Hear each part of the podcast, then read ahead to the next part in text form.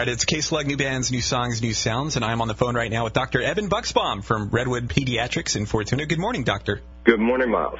A lot of people call you Dr. B. Is that okay if I do that?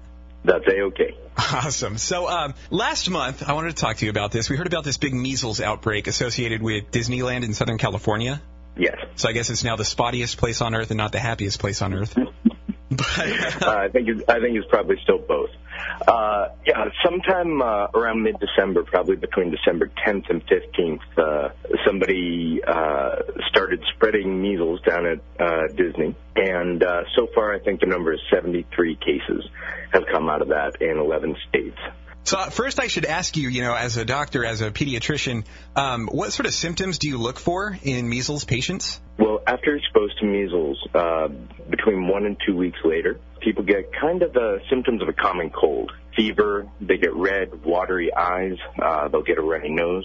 Often they'll get a high fever up to about 104. That typically lasts for several days, three, four days before you begin to get uh, the typical rash. Mm-hmm. Anybody who wants to know what the measles rash looks like just has to Google it. Um, it's a red splotchy rash, usually begins on the face and then works its way down. Um, and eventually, after two or three days, covers the entire body. So this is sourced down to Southern California. Um, a lot of people think that's true. And since this news broke, uh, measles vaccines has kind of overwhelmed a lot of pediatricians all over California. We're all the way up here in Humboldt County. Would you say that's the case for your office here in Humboldt? We have been seeing a lot of people who've been putting off measles vaccination uh, now coming in and saying, well, since there's a risk, my neighbor went to Disney, um, it'd be a good idea to to get caught up on my measles vaccination right now, which is good because, uh, you know, the measles vaccination is one of the best vaccinations uh, in terms of preventing disease out there. If you've had both of your measles vaccinations, you're 99% protected against measles. Mm-hmm. Have you seen people that are exposed? Uh, we have not yet had a case in Humboldt County. Uh, there are people who were in the county who were probably in at Disney at that time, but we've not yet had a case up here. So how is it transmitted again? It's airborne, which means that people coughing, people sneezing, um, uh, people touching their face and then touching a doorknob, and then you come by uh, a couple hours later even, uh, you can catch it. It's extremely contagious. Um, so if you're in a room with somebody with measles and you're not vaccinated, you have about a 90% chance of catching the disease. Now, you mentioned how effective the vaccination is. Who should be getting vaccinated right now? Well, every, anybody over the age of one should get vaccinated. There are two, typically two shots. One uh, is between the age of uh, one and, uh, and 15 months, and then the second vaccination is at four years old. Okay. Now, I think the thing that's on a lot of people's minds right now is uh, there is a subset of people out there that believe that the vaccine causes autism. Does it? Absolutely not. That's actually one of the um, kind of best researched subjects in pediatrics. There was a study in 1998 that came out in the Lancet. Uh, Dr. Wakefield in uh, in uh, England did a study that uh, purported to show a connection between autism and uh, the MMR vaccine. Uh, that caused a lot of controversy, and it's because of that study that a fair number of people don't get vaccinated. Subsequently, the Lancet retracted that article, and in fact, Dr. Wakefield was uh, barred from practicing medicine for fraud um, after it was found out that he was making money off uh, um, some products that were sold to prevent autism in the in the uh, wake of the MMR vaccine. So he had a clear conflict of interest. Um, subsequent studies have not found any connection between MMR and autism. Reason people think that is because autism tends to come on, uh, uh, or tends to be noticed anyway, around the same time as we give the first measles, mumps, and rubella vaccine.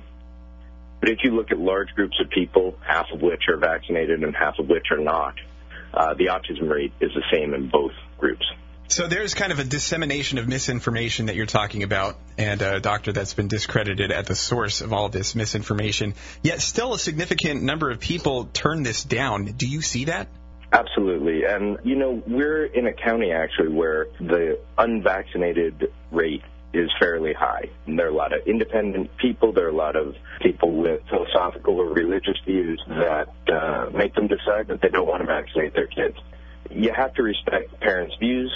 Nobody likes getting shots for their kids. It hurts. But certainly there's a anti-vaccination group in Humboldt County that puts us at risk of uh, a kind of more widespread outbreak. Then there are a lot of people who do some vaccines. They partially vaccinate their kid against things that are going around. And a fair number of those people may have looked at the measles rates in this country and said, well, we don't really need to vaccinate against measles anymore because it's really not going around. To those folks, I would say, hey, think about coming in and getting your, your measles vaccine now uh, because we are having an outbreak. And it's only a matter of time, probably, before we have a case here in Humboldt County. So, Dr. B, uh, at your office in Fortuna at Redwood Pediatrics, have you given that story? Have you given your opinion on that and changed people's minds?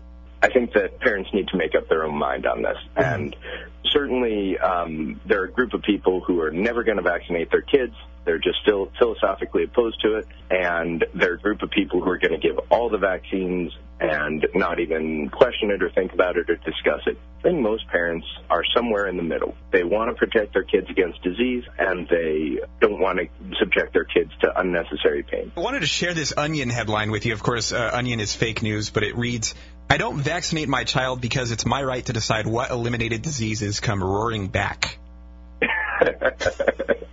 that that, um, that about sums it up. Um, we really have been seeing a, a huge spike in measles uh, over the last couple of years. We had practically eradicated it um, in the years after the introduction of the vaccine, but um, rates have been going up in the United States, and it's largely because people don't see it that much anymore. In our grandparents' day, everybody essentially got measles before they were 20.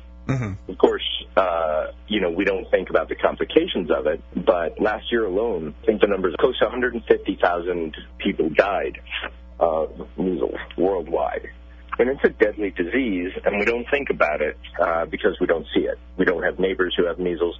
We don't see people getting pneumonia. We don't see people getting a swelling of the brain called encephalitis because of measles anymore. It used to be a pretty significant cause of childhood death. Mm-hmm for the public health folks, it's um, it's worrisome to see this disease coming back when we had almost gotten rid of it. Is there a go-to website that um, you would give people for information about this? You know, the CDC.gov website has a lot of really scientific information, not a lot of opinion, and it gives the basic facts on the disease. And is there anything else that um, you would like Humboldt to know before we wrap this up, Dr. B? Just that while we don't have a case here, once it does arrive here, uh, probably we'll have multiple cases. At that point, it's going to be a little bit harder to get an appointment with your pediatrician to get vaccinated. So right. if you've been on the fence, if you've been thinking, you know, maybe it's time to get that MMR vaccine, um, now would be a great time. Awesome. Well, Dr. B, uh, every once in a while in the future, would you mind talking to us about health happenings? I'd love to, Muff. Awesome. Dr. B, a K Slug's medical correspondent. That's that's excellent. So I'm wrapping up a conversation with Dr. Evan Bucksbaum from Redwood Pediatrics in Fortuna. Thank you so much, Dr. B. Thank you, Muff.